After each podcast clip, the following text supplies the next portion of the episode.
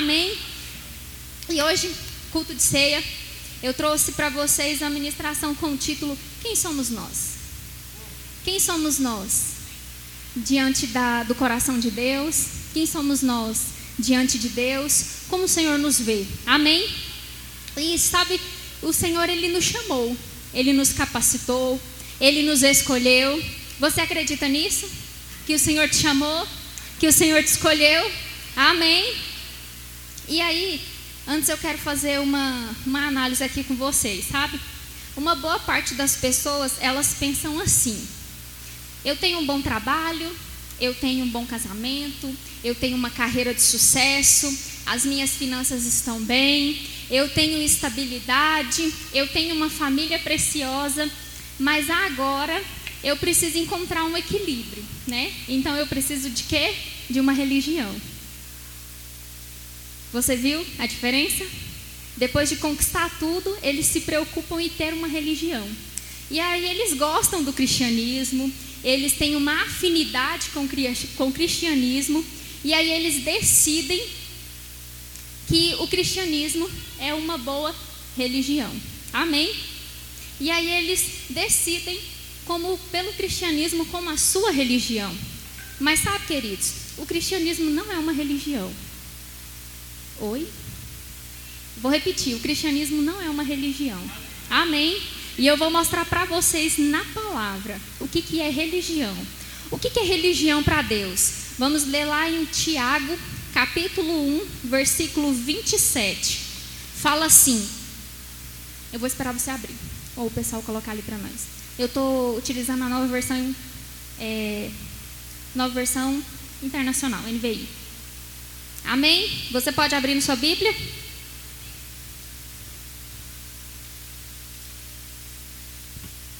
Capítulo 1, versículo 27 de Tiago.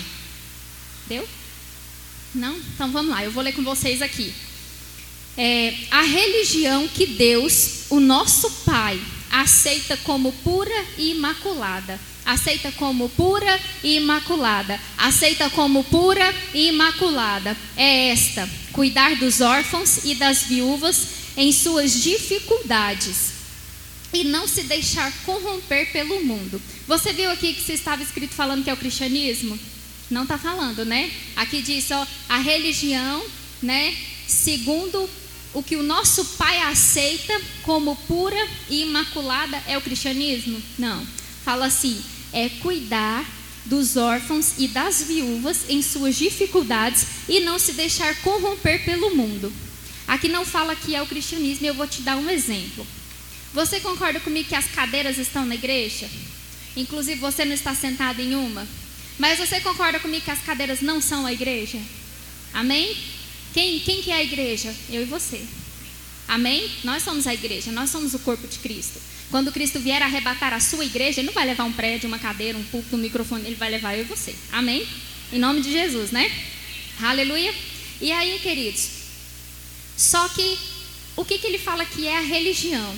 Cuidar dos órfãos e das viúvas em suas dificuldades e não se deixar corromper pelo mundo. Mas você sabia que para você fazer isso, você precisa ser um cristão? Amém? Quantos, quantos estão entendendo? Para você fazer isso daqui, que, que Deus considera como uma religião pura e imaculada, você precisa ser um cristão. Então, para você sentar aqui, você precisa o quê? Estar aqui. Amém? Amém? Aleluia. E aí, queridos, então o cristianismo ele não é uma religião. Então, o que, que é o cristianismo, Luana? É a vida de Deus no homem. É a vida de Deus no homem. Amém? E Deus ele nos escolheu.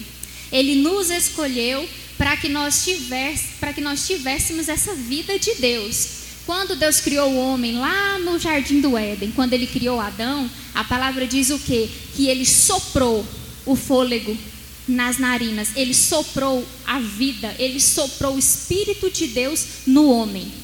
E aí quando o homem pecou, ele perdeu essa vida de Deus. Ele perdeu. Ele perdeu a comunhão do Espírito Santo, ele perdeu a comunhão com o Senhor. Ele foi, foi retirado da vida dele, a vida de Deus. Mas sabe, queridos, você se alegra, você se alegra, ó, a gente tem que se alegrar antes da notícia boa. Então você se alegra? Mas sabe, o Senhor, ele olhou e falou assim: "Não, nem tudo está perdido. Eu vou colocar a vida de Deus de volta dentro do homem." E aí aconteceu o sacrifício de Jesus. Ele morreu e ele ressuscitou. Você sabia que só a morte de Jesus não nos garantiria uma vida nova? Não nos garantiria que a vida de Deus viesse habitar dentro de nós? Não, não adiantaria, porque quando, Deus, quando Jesus Cristo ele morreu, nós morremos com ele. Quando ele padeceu, nós padecemos com ele. Quando ele sofreu todo o escárnio, nós sofremos com ele. Mas quando ele ressuscitou, eu e você ressuscitamos com ele. Eu e você podemos, podemos ter acesso a uma nova vida. Por quê? Porque ele morreu e ressuscitou. Amém? E aí, queridos, eu entro nesse tópico agora. O Senhor, ele nos escolheu. Amém? E eu vou ler com vocês lá em Efésios, capítulo 1, do versículo 1 ao 4, que fala assim, ó: Paulo, apóstolo de Cristo Jesus, pela vontade de Deus, aos santos e fiéis em Cristo Jesus que estão em Éfeso, a vocês graça e paz da parte de Deus, nosso Pai, e do nosso Senhor Jesus Cristo. Agora eu quero que você preste bastante atenção nesse versículo 3. Ele fala assim: Bendito seja o Deus e Pai de nosso Senhor Jesus Cristo. Bendito, magnífico, maravilhoso. É isso que essa palavra bendito significa, né? Que já, ó, bendito seja Deus e Pai do nosso Senhor Jesus Cristo, que o que nos abençoou com todas as bênçãos espirituais nas regiões celestiais em Cristo. Então ele fala, alguém que é bendito, que é maravilhoso, que é magnífico, ele já o que? Nos abençoou. Repare o tempo verbal. Aqui não está falando que ele vai te abençoar. Aqui não está falando que ele está pensando em te abençoar. Aqui não está falando que ele está avaliando se você vai ser abençoado. Não. Aqui fala ele te abençoou. Ele te abençoou. Isso é no passado, ele já fez. Tem outras versões que falam assim: Ele tem vos abençoado, ou seja, Ele te abençoa e continua te abençoando. Amém? Você nunca deixará de ser abençoado, queridos. E depois de hoje, se você falar errado, eu vou puxar sua orelha, porque o Senhor ele já te abençoou. Ele já proveu tudo para você. E queridos, se a palavra de Deus está dizendo que já aconteceu, quem sou eu e você para contestar aquilo que o Senhor já fez? Amém? Então você é o quê? É o quê? E pronto, Jesus já fez. Você, você concorda comigo que homem nenhum, nem o diabo, nem o inferno, nem o inferno inteiro tem a capacidade de desfazer o que Deus fez? Não tem. Então você é abençoado, queridos. Você é abençoado aonde? Com todas as sortes de bênçãos das regiões celestiais. Ei! Com todas as bênçãos das regiões celestiais e você foi abençoado, você está no céu?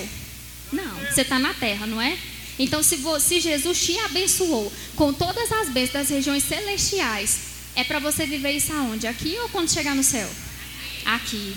Sabe, queridos, o Senhor ele tem uma expectativa de que você viva aquilo que Ele já te abençoou. Ei, a alegria não é algo do céu?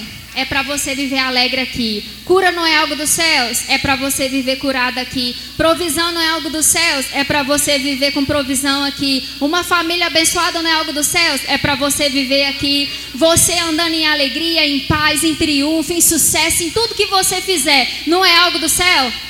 Então é para você viver aqui, queridos. Sabe, o nosso pastor ele fala assim, ó.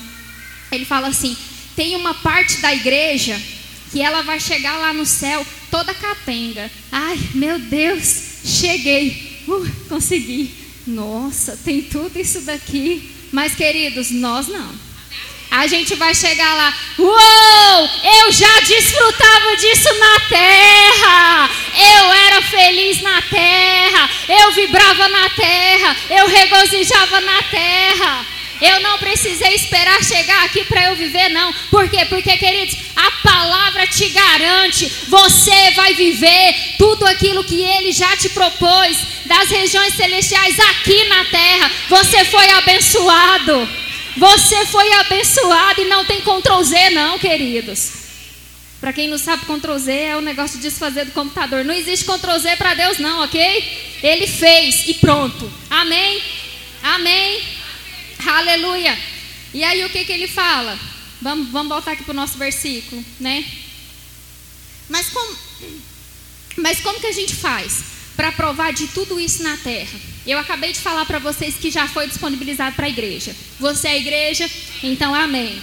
Então foi disponibilizado para os filhos, mas através de quem? De Cristo. A palavra fala aqui, ó. Todas as bênçãos espirituais nas regiões celestiais em Cristo. Então, queridos, se não for através de Cristo, você não prova de nada. Amém? Por isso que quando a gente convida, quando a gente faz o convite, ei, você deseja, você deseja aceitar o Senhor como seu único Salvador, é porque é, é a sua primeira experiência com Deus, vai ser a sua primeira experiência. E aí você precisa dizer um sim para que tudo aquilo que Cristo conquistou para você seja legal na sua vida. Antes disso, não é. Não é. Amém? Antes disso, você não tem direito, você não tem legalidade. Amém? E aí, queridos, aqui fala, né? Em Cristo. Como que isso é possível em Cristo? E aí nós vamos lá para o versículo 4, do mesmo capítulo 1 de Efésios, fala assim: Porque Deus nos escolheu antes da criação do mundo, para sermos o que? Santos e irrepreensíveis em sua presença. Na, na versão King James, em inglês, a tradução, é, a tradução é assim: de acordo com a forma como ele nos escolheu nele antes da fundação do mundo, que devemos ser santos e sem culpa diante dele no amor. Uau! Eu vou dar uma oportunidade para você, vou ler de novo, hein? De acordo com a forma como ele nos escolheu nele, antes da fundação do mundo, que devemos ser santos e sem culpa, sem culpa, sem culpa, sem culpa, sem culpa, diante dele no amor. Uau! Queridos, está falando de mim e de você. Sabe? O Senhor, Ele nos escolheu. Então, queridos, como que você se achega em Cristo? Primeiramente, nós já somos escolhidos por Deus. Aqui fala assim, ó, ele já nos escolheu. Lembra da regrinha do tempo verbal? Já nos escolheu, não vai escolher, ele te escolheu. E é tão sério isso do Senhor já ter nos escolhido que ele fala assim, ó, antes da criação do mundo. Você entende isso? Queridos, antes, ó, vamos lá, não, não, não perde a linha de raciocínio não, que eu estou ensinando vocês hoje. Olha só, ele fala o que? Nós somos escolhidos de Deus antes da criação do mundo. Queridos, se Deus nos escolheu antes do mundo ser criado, antes da terra existir, antes de existir qualquer coisa, você já estava na mente de Deus. Você já estava nos planos de Deus. Já existiam planos, projetos e propósitos para a sua vida. Então eu ouso falar que tudo que Deus criou foi pensando em mim e você. Porque, querido, se antes dele formar tudo, você já estava na mente dele. Então eu penso, eu penso não, eu tenho certeza. Ele criou tudo, tudo, pensando em mim e você. Pensando em mim e você. Pensando em mim e você. Então, queridos, é para nós. É para nós. E aí aconteceu o que? A queda do homem, né? E o homem perdeu isso. Mas sabe, queridos, você vai entender agora em onde essa mensagem vai chegar. E aí teve um propósito, né? Ele nos escolheu, ele pensava em nós antes da criação do mundo. Então ele criou tudo que existe na terra pensando em mim e você. Para quê? Para sermos santos. Santos, querido. Santos. Sermos santos, que significa o quê? Separados, santificados. Sabe, o Senhor, Ele te escolheu. Ele pensava em você antes dele criar o mundo. Ele criou tudo pensando em você. Para que você seja simplesmente santo santo, que significa o que? Separado. Então, queridos, não dá para o Senhor ter feito tudo isso e você não ser separado do mal. você não ser separado do pecado, das práticas do pecado. Não dá, não desce. Você entende? Você entende que você precisa ser separado, você precisa ser santo. Porque assim, Ele é santo, nós fomos feitos santos. Então, quando a gente canta assim, só tu és santo, você sabia que a gente está cantando errado? Nada contra, tá? O pessoal do, do, do louvor, estamos aprendendo juntos. O Senhor falou isso comigo hoje. Não sou eu que sou só, não sou eu apenas que sou santo. Então, quando vocês cantam só tu és santo, você está esquecendo de você. Nós fomos feitos santos. Ele é santo, sim. É correto a gente cantar santo, santo, te adoramos, tu és santo, é corretíssimo. Mas não é só ele que foi que, que é santo. Nós fomos santificados. Nós fomos feitos santos. Porque, queridos, se nós não tivéssemos sido santificados, o Espírito Santo não habitaria em nós. Não, ele não habitaria em um templo cheio de pecado, de miséria, cheio de coisas erradas. Não. Então ele veio habitar em nós. Amém? E deixa eu colocar um ponto de equilíbrio aqui. Ah, mas e quando a pessoa é, se desvia da igreja, ele perde o Espírito Santo? Não, mas ele abafa a voz do Espírito Santo. Ele abafa, ele abafa, igual uma, igual uma churrasqueira. Você para de. A, a, o carvão vai virando cinza, vai virando cinza, vai virando cinza, até não existir fogo nenhum. Até a voz do Espírito Santo ser completamente abafada ali. Mas sabe, queridos, para o Espírito Santo vir habitar dentro de você, aí precisa de você levantar a sua mão e você convidar o Senhor para ser o Senhor da sua vida e o seu Salvador. Amém? Aleluia. Você entendeu? Amém? Então, queridos, aqui fala assim, ó, ele nos escolheu em Cristo. A Bíblia fala que no início existia o verbo, e o verbo ele se fez carne né? O verbo ele estava em Deus. Então, queridos, a gente pode afirmar, porque olha só, no início existia o verbo, e o verbo estava em Deus, e o verbo foi feito carne. Então a gente pode afirmar que Deus criou Jesus. Você concorda comigo? Ele criou Jesus para recriar a todos nós. Ele criou Jesus para que eu e você fomos, fôssemos recriados nele. Para que eu e você tivéssemos uma nova vida nele. Queridos, o Senhor ele te amou de tal forma que ele criou Jesus só por você. Só por você. Só por você. Por te amar de uma forma que ele foi lá, morreu e depois ressuscitou para te dar uma nova vida. Sabe, queridos, eu não me canso de falar sobre isso. Não me canso. Porque o plano da redenção é a prova de amor mais linda da história, a mais autêntica, aquele que não negou a si mesmo por amor de todos. Foi Jesus. Amém? E aí, queridos, ele fala assim, né? Então, o Senhor ele nos escolheu para quê?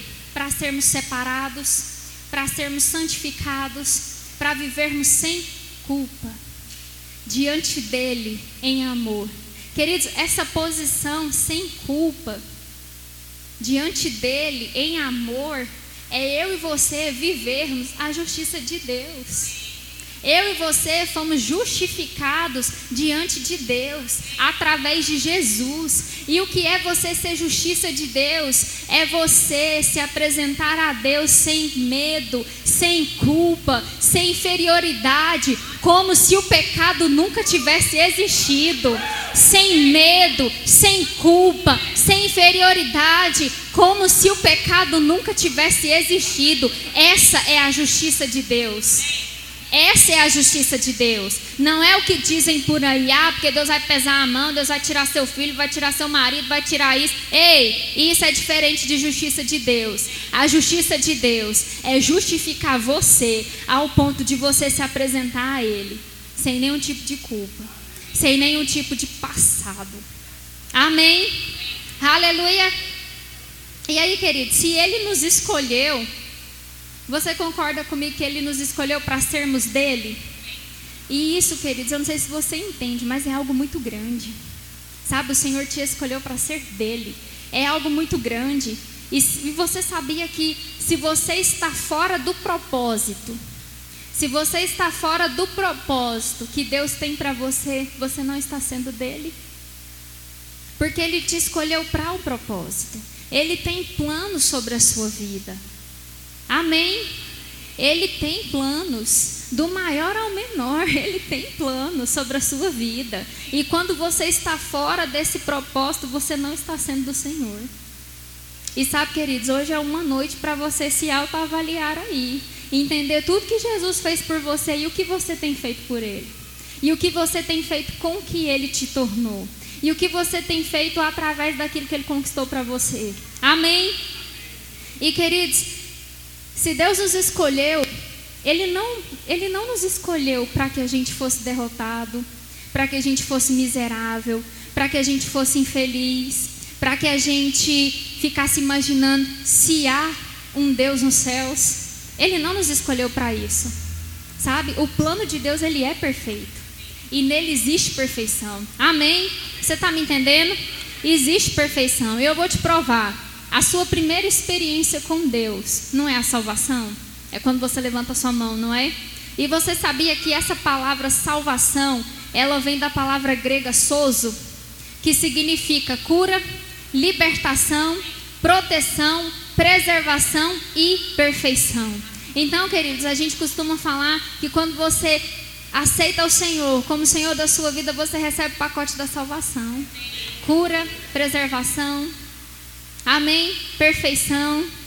Tudo aquilo que está incluso, libertação, proteção, é para você. Sabe, o plano de Deus, ele não, ele não foi imperfeito. O plano de Deus sou eu e você, queridos. E, e em Cristo a gente só vê perfeição. Em Deus a gente só vê perfeição. Você concorda comigo? Amém? E aí, queridos, ele fala assim: santos e sem culpa. Você sabia que Deus te considera sem culpa? Você sabia disso? Ele olha para você e ele olha e fala assim: inocente. Inocente. Ele olha para você e te considera sem culpa. Mas existem pessoas que ainda não conseguiram se livrar da autoculpa.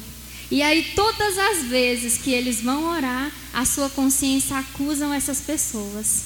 Sabe? E aí eles ficam se sentindo incapazes, e aí eles ficam se sentindo inferiores, e aí eles não conseguem entender que são justiça de Deus. Mas sabe, queridos, a sua consciência, ela não deveria ficar te preocupando. Ela não deveria ficar te acusando. Sabe por quê? Porque o Senhor não, não te considera culpado. Você foi feito inocente através do sangue de um inocente. Você foi feito inocente através do sangue de um inocente. Amém? Mas Luana, como que eu posso me livrar dessa culpa então? Entendendo o que o Senhor fez por você, queridos. Simples assim? Sim. Quando você entender o que Jesus fez por você, ali naquela cruz, você consegue se livrar dessa culpa. E eu, e eu quero trazer algo para vocês, sabe? É, Jesus, ele morreu no seu lugar, né? A Bíblia diz que a gente não deve mais viver para nós mesmos, né? Mas por aquele que morreu por nós e ressuscitou por nós. Paulo ele fala assim, ó, não vivo mais eu, mas Cristo, mas em Cristo que vive em mim. Não vivo mais eu, mas eu vivo em Cristo, porque Ele vive em mim. Então, queridos, quando nós nascemos de novo, a nossa vida não é mais nossa. Ela é daquele que vive em nós ela é daquele que vive em nós. Por isso que às vezes aqui não acontece, é em outros lugares, sabe? Que o cristão vai fazer alguma coisa que está errado, que, que vai contra os princípios bíblicos, dá, aquele, dá aquela ranhura assim, sabe? Você fica assim, ai meu Deus, não sei, eu não estou feliz com isso. Sabe por quê? O Espírito Santo habita dentro de você e não faz mais parte da sua natureza cometer os velhos atos. Como a palavra diz do velho homem, você foi feito novo homem, nova mulher. Amém? E aí, queridos, nós somos uma geração escolhida. Nós estávamos na mente de Deus desde o início. Então, nós somos a escolha perfeita de Deus.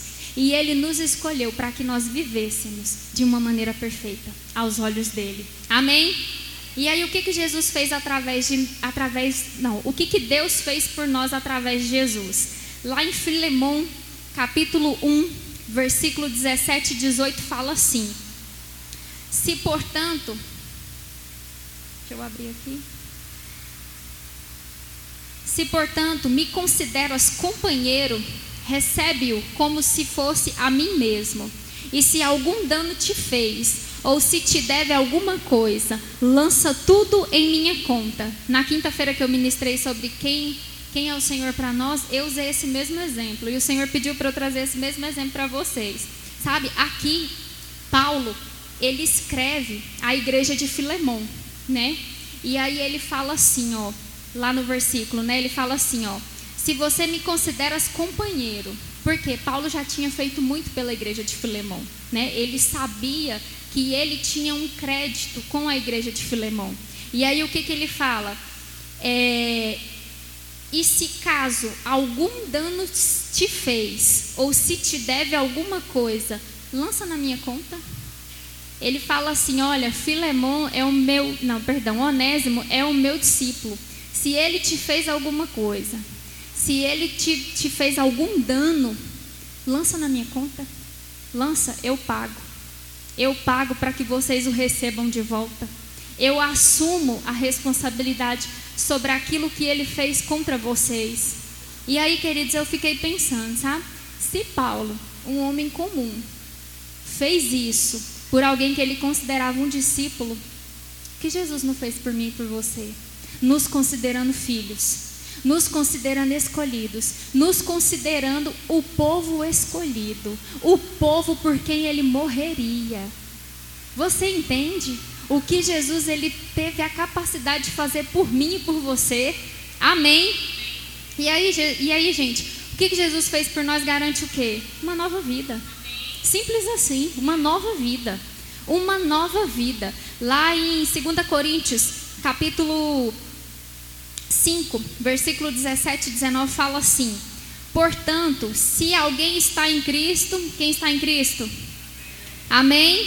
É nova criação. As coisas antigas já passaram, eis que surgiram coisas novas. Tudo isso provém de Deus, que nos reconciliou consigo mesmo. Eu vou repetir para vocês. Tudo isso provém de quem? De Deus, que nos reconciliou consigo mesmo por meio de Jesus Cristo. Ele nos reconciliou com Ele mesmo por meio de Cristo. E aí ele fala assim: e nos deu o ministério da reconciliação. E eu vou parar aqui rapidinho. Querido, se você recebeu o ministério da reconciliação, você precisa ser luz lá fora. Você precisa ser vida lá fora. As pessoas têm que olhar para você e desejar o que você carrega. Porque você foi reconciliado em Deus. Você foi reconciliado em Deus através de Jesus. E agora você recebeu o ministério da reconciliação. Para quem pensou, ah, eu não tenho chamado de Deus, pronto, está aí o chamado, ministério da reconciliação. Amém? Você recebeu esse ministério, querido, da reconciliação. E como que eu vou fazer isso, Luana? Eu sou tímida, eu não sei pregar a palavra. Prega a palavra com a sua vida. Prega a palavra com as suas atitudes, sendo Jesus lá fora. Sabe, as pessoas olhando para você e entendendo ali vai um cristão, as pessoas olhando para ver e vendo que você de fato é separado, que de fato você é santo, que de fato você carrega o Espírito Santo dentro de você. Porque, queridos, hoje em dia a gente olha lá fora e a gente olha e fala assim: meu Deus, se isso aí é crente, eu fico com vergonha de levantar a minha mão aqui e falar que eu sou crente também. Mas sabe, queridos, chega, chega, chega. Eu e você não devemos nos envergonhar do Evangelho? Não. Essas pessoas que carregam Cristo à torta e à direita de qualquer jeito, eles que têm que se sentir, eles que têm que se sentir envergonhados e reajustar, alinhar a rota, alinhar os passos, porque queridos, uma vida santificada é uma vida separada é uma vida separada. Então, você não deve mais permanecer nos velhos hábitos, você não deve mais permanecer com as velhas práticas, você não deve mais permanecer com as mesmas companhias. Ah, mas aí eu vou abandonar todo mundo por amor a Cristo? Vai. Porque Ele, queridos, Ele deixou o céu. Entende?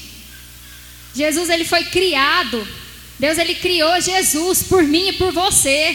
Aí você não vai abrir mão de uma amizade que está te levando para o buraco, ou de uma prática. Ah, não, mas esse aqui é meu pecado de estimação. Então vai com seu pecado de estimação para o inferno. Mas vai. Você acha que você vai subir para os céus com um pecado de estimação? Não vai, queridos. Não vai. Santificado é separado. Separado. Ah, Luana, mas eu não consigo me livrar desse pecado, eu não consigo me livrar dessa prática. Não vai conseguir mesmo, não. Esses dias eu falei aqui: aquilo que você fala, da, aquilo que sai da sua boca, o reino espiritual pega aquilo e trabalha contra ou a favor. O reino espiritual pega aquilo e ele trabalha contra ou a favor de você.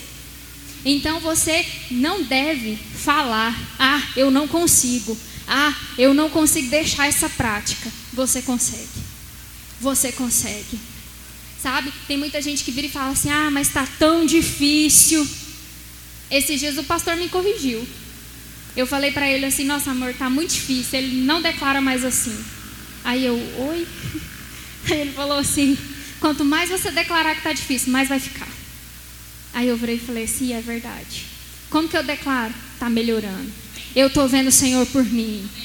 Ah, mas eu estou vendo que está difícil. É, mas você vive pelo que vê? Não. Você vive pelo que crê. E você crê que vai continuar difícil? Eu acredito que não. Não é? Você crê que vai continuar difícil, querido? Querido, me responda. Estou falando com você. Você crê que vai continuar difícil? Então o que, que você tem que fazer? Declarar aquilo que você está vendo, aquilo que você está crendo. Ah, mas o movimento esse mês está baixo. Ei, começa a chamar, ó. Eu chamo, venha. Do norte, do sul, do leste, do oeste, eu chamo. Eu chamo clientes, eu chamo vendas, eu chamo contratos. E queridos, deixa eu voltar para o tópico aqui. O Senhor, Ele vai te galardoar por você abrir mão de coisas em amor a Ele.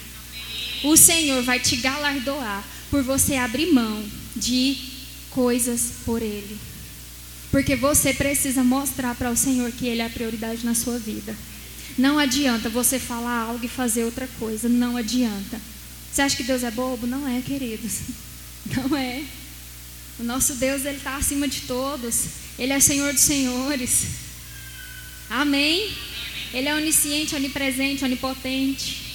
Não tem nenhum lugar que você se esconda que o Senhor não esteja te vendo. Então, cuidado, queridos. Cuidado, cuidado com aquilo que você olha, cuidado com aquilo que você assiste, cuidado com aquilo que você tem pego. Cuidado onde as suas mãos estão indo. Cuidado com o que está saindo da sua boca. A sua boca faz parte do seu corpo. E se o seu corpo é santo, o que sai da sua boca tem que ser santo. Palavras torpes não fazem parte do seu vocabulário. Não fazem. Sabe, eu vim de um contexto de obra, né? Lidava com peão para tudo quanto é lado. Eu acompanhava cerca de 12 projetos a cada seis meses. Eu recebi uma carta de 12 projetos. A cada 12 projetos, eu tinha no mínimo cinco empreiteiras trabalhando para mim. E dentro dessas cinco empreiteiras, eu tinha no mínimo 20 funcionários em cada empreiteira. Agora você tem uma noção do tamanho. E aí, queridos, era eu lá, né, usando as camisas do pastor. Depois eu vou, eu vou contar para vocês sobre isso. Eu lá, dessa finura, desse tamanho, né? E no meio daquele tanto de homem. E aí eu aprendi com o meu mentor que a forma de eu me posicionar era sendo agressiva e usando palavras torpes. Ou seja, usando palavrão. Você entende, né? E aí, lá no trabalho eu era assim, mas aí eu chegava na igreja, eu ia servir, e aí, né, de vez em quando só saía uma palavra ou outra. E aí a esposa do meu pastor, ela só ficava me observando. E aí eu comecei a fazer o rema. Aleluia pelo rema.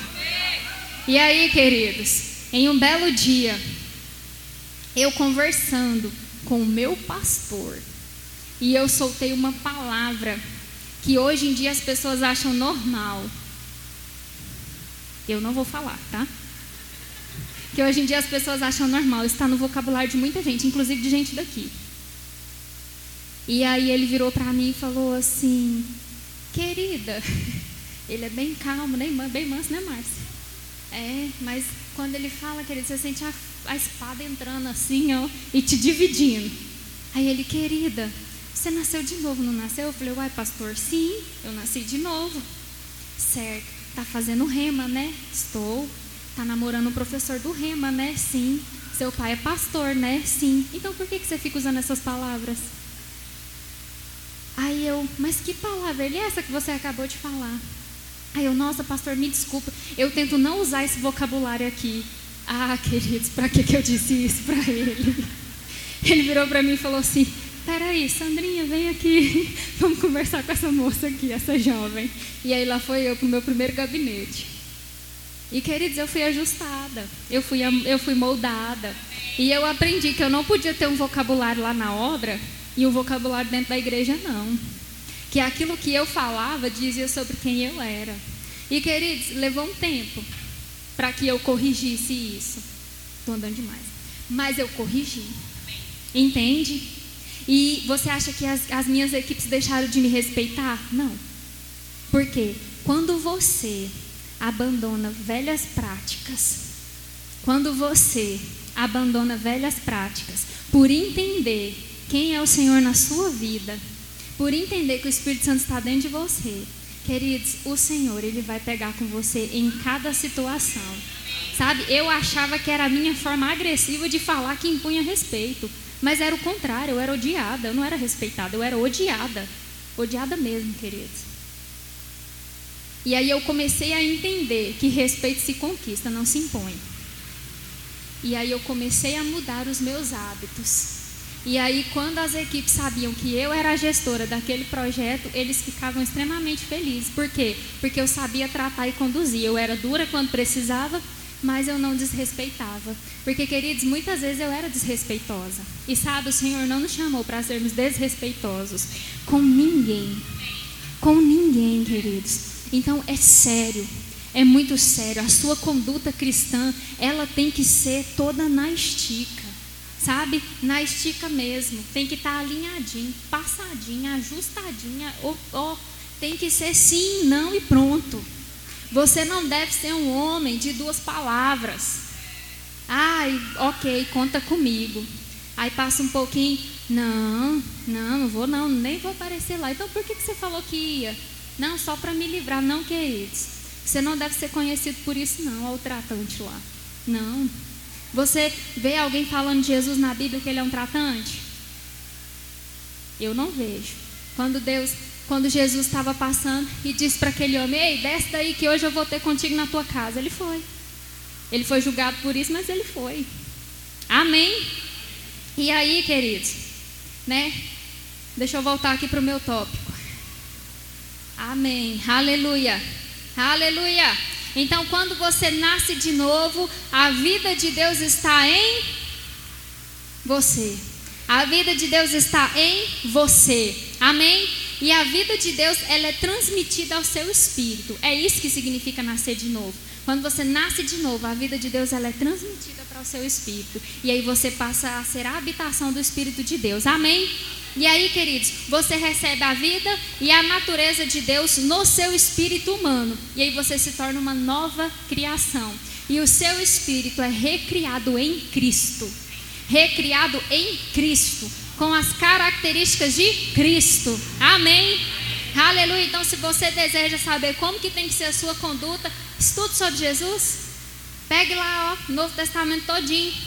Pegue o Antigo também, leia as profecias. Aí você vai saber como que você tem que ser, se conduzir na sua vida. Amém? E aí fala assim: é, a partir do momento que você nasce de novo, o seu passado não existe mais para Deus. E isso é uma coisa que choca muita gente, mas eu vou te explicar. Sabe? A partir do momento que você nasce de novo, o seu passado não existe mais para Deus. Como assim, Luana? Foi passada uma borracha? Sim, diante do Senhor. Amém? E eu vou te explicar. Da mesma forma, fica aqui comigo, ó. Da mesma forma que um recém-nascido não tem passado, assim é você, queridas. Você concorda comigo que quando uma criança nasce hoje, Aquela criança não tem passado? Você concorda comigo? Tem um passado? Tem um ex, uma ex, uma antiga vida? Não tem, não é? Então, queridos, quando eu e você nascemos de novo em Cristo, nós não temos mais um passado diante do Senhor. Eis que tudo se fez novo. Nós nos tornamos o que? Nova criatura. e o Senhor nos olha igual um bebezinho lindo, recém-nascido, e Ele olha e fala assim: Uau, tem tanta coisa que eu posso fazer em você, tem tanta coisa que eu posso fazer através de você. Você é um quadro branco, aonde eu vou desenhar o meu futuro em você. É assim que o Senhor te vê, queridos. É assim que o Senhor nos vê. Ah, Luana, como, então, sem passado, como um bebê que nasceu hoje. Mas e se eu pecar? Né? Eu nasci de novo. Nasci de novo e pronto. E se eu pecar? A palavra de Deus lá em 1 João fala assim: Meus filhinhos, escrevo-lhes estas coisas para que não pequem. Se, porém, alguém pecar, temos um intercessor junto ao Pai, Jesus Cristo, o justo. Ele é a propiciação pelos nossos pecados, e não somente pelos nossos, mas pelos pecados de todo mundo. Então, se eu pecar, Luana, o que, que eu faço? Você vai ser rápido em se arrepender, você vai ser rápido em pedir perdão, você vai se confessar, porque a palavra diz para a gente confessar os nossos pecados, amém? E aí você vai entender o que? Fui rápido em me arrepender, fui rápido em pedir perdão, pronto, o Senhor ele vai te perdoar. E queridos, à medida que você vai crescendo na sua caminhada cristã, os erros, as falhas, elas vão diminuindo. Mas e se eu pecar pela segunda vez? Arrependa-se, peça perdão, confesse e deixe aquela velha prática de lado. Amém? Porque, queridos, não dá para você ficar pecando a vida toda, né? Não dá. Vamos criar vergonha na cara, né? Vamos entender que a vida de Cristo habita em nós e que nós não vivemos mais para nós, mas para Ele. Amém? Amém? Aleluia. E aí o que, que eu preciso fazer? Você precisa ter uma vida de santidade. Você viu que novamente a gente voltou para a santidade? Você precisa sim ter uma vida de santidade, uma vida separada, uma vida reta aos olhos do Senhor. E sabe, queridos, como que você tem uma vida de santidade? Você se afastando de tudo aquilo que poderia te levar a pecar. Você se afastando, você abrindo mão. Porque, queridos, eu vou falar uma coisa para você. Quem deve lutar contra a sua carne é você. Deus não vai amarrar sua carne. Não vai. Você que deve lutar contra a sua carne. É você que tem que lutar para não ceder às vontades da sua carne. O seu espírito é que deve dominar a sua vida. Não é a sua alma, as suas emoções, as suas vontades, os seus desejos. Porque, queridos, o corpo da gente, ó, você sabe, né? Nós somos um espírito, habitamos em um corpo, possuímos uma alma, ok? Então você tem o seu corpo, você tem a sua alma e você tem o seu espírito. E se você alimenta pouco o seu espírito e alimenta mais a sua alma, o seu corpo vai ceder às vontades de quem? Da sua alma. E a sua alma não quer orar, a sua alma não quer congregar, a sua alma não quer ouvir a palavra, a sua alma não quer ler a Bíblia, a sua alma não quer ter intimidade com Deus. Sabe o que, que a sua alma quer? Comer e dormir, porque é o mais confortável. Mas à medida que você alimenta o seu espírito, o seu espírito vai dominar o seu corpo. E aí as suas emoções serão subjugadas ao seu espírito. E aí você passa a ter uma vida reta diante dos olhos do Senhor. E aí você passa a ter uma vida de comunhão. E aí você passa a ter uma vida de crescimento na palavra. Queridos, tudo que eu estou falando para você aqui é a palavra que te garante isso. Amém? E aí, muitos dizem assim, ó. Eu estou no caminho de Cristo. Só que, queridos, quando você está num caminho, você concorda comigo que você pode virar para a esquerda, você pode virar para a direita, né? Você pode querer recalcular a rota, você pode querer fazer um desvio. Então, assim, a gente tem que entender é que nós nascemos nele. Entendeu? Cristo não é um caminho. E nós nascemos nele. Nós nascemos nele. Entendeu? E aí, por nascermos nele, nós vamos andar em um caminho correto, em um caminho de luz, em um caminho aonde nós nos achegaremos a ele. Só que assim, a gente não pode entender que Cristo é só um caminho. Nós devemos entender o que nós nascemos nele e através dele nós andamos em caminhos de luz, em caminhos que vão nos levar à palavra de Deus, vão nos levar a uma vida de santidade, a uma vida genuína no Espírito. E aí, queridos, é, você nasceu em Cristo, você é uma nova criatura, você foi feito novo, e a palavra é, diz que Jesus ele mantém a posição que ele nos colocou. Ele mantém a posição que ele nos deu.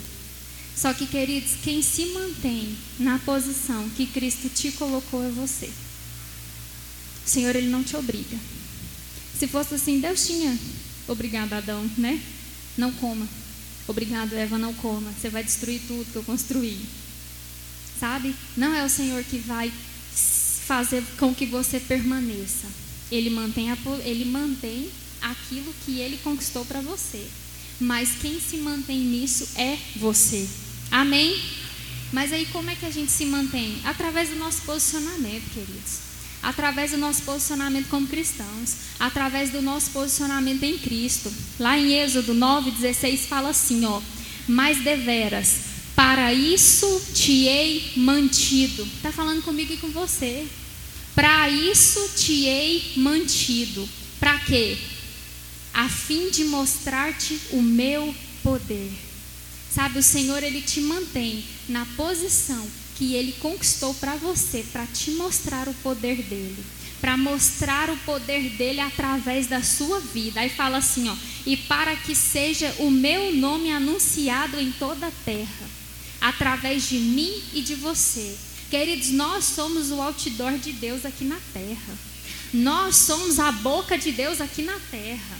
Nós, por isso que o Senhor mantém a posição que Ele nos colocou, que Ele nos deu, que Ele né, propôs para nós.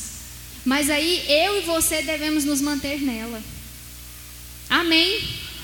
Eu e você devemos nos manter nela. Por quê? Porque, queridos, existem muitas pessoas lá fora que precisam do que eu e você temos. Eu já falei isso daqui.